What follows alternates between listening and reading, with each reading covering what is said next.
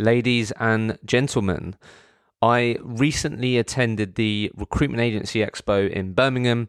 And if you don't know what that event is, it's one of the market leading recruitment events in uh, the UK. And um, I walked around with a microphone on both days and stopped a handful of people and asked them a couple of questions on the future of recruitment. So it's only a couple of minutes long, uh, these episodes. Um, I've got four or five that I'm going to release over the next few weeks.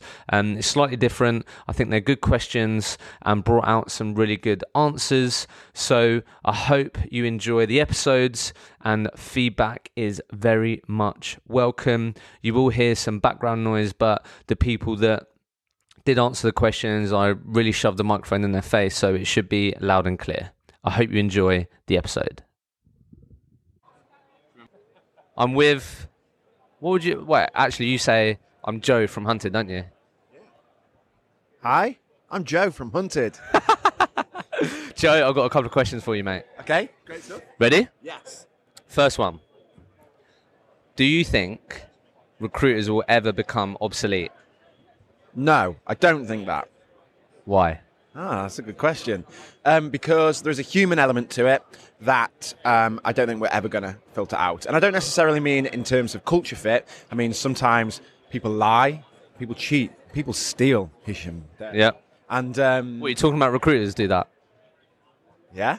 no, no, no. Candidates do. Candidates lie on the CV, candidates lie on the profile, and we need a way to filter through that. And I don't think you can beat gut instinct for that. I like it.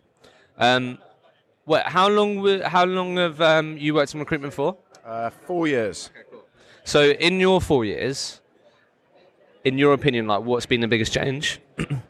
Uh, the biggest change, I think, has been businesses recognizing that culture fit is important. And I mean that encompassing things like mental health. Mental health has really changed lately, like the, the conversation around that. I feel like flexible working has really developed in businesses, working from home, remote working. I feel like um, businesses are sort of trying to look after their staff a little bit better. And I think that comes out of the recognition that experienced, decent recruiters are really hard to find. And they can't just say that we're KPI free, or they can't even just implement a load of KPIs. They actually have to treat staff a little bit better. I like it, Joe. Next question. Right. What do the uh, sorry? What do you think the most successful recruiters need to do to stay relevant? To stay relevant, um, I think that they need to have a real good mix of adaptability to how the market's changing. I think we've spoken to quite a lot of people today that have said that they're struggling because of Brexit or because of the turmoil or because of the economic climate. And I think there are still people out there looking for jobs. People still want to change jobs. People don't just want to stop changing, but they might change how they go about doing that. So maybe that uncertainty, recruiters need to respond to that and recognise that traditional methods of attracting staff might have changed. Branding's really important. You talk about that all the time. Businesses. Talking about personal branding. I am talking about personal branding. Last question, mate. yeah. I reckon you might have a cracker for this. Okay. I want a story. I want. I want. I want a good story. No, I think they've been good answers.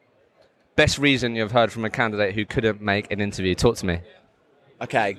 I got a really good story, but it's not quite that question. I got the best reason why a candidate has dropped out. Give it to me. Okay, I placed this candidate once. IT recruiter won't say where.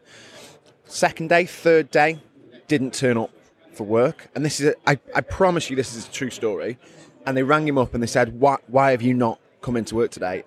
And this, I promise this is true. He was a badger photographer, and he was out the night before taking photos of badgers. A badger photographer. Yeah, and he'd slept through his alarm because he'd been out all night photographing badgers and then slept through. And he came into work and he was like, I'm really sorry, I was out photographing badgers. And they were like, that's, that's, that's really not good enough. You're in probation, you slept through, you've not come into work. Like, we can't have that. And they let him go. No. I think he was, I, th- I think they were looking I thought he was going to say yeah. With like they then supported him and like understood. Oh, no, they were ruthless. It was an old school agency. Absolutely brutal.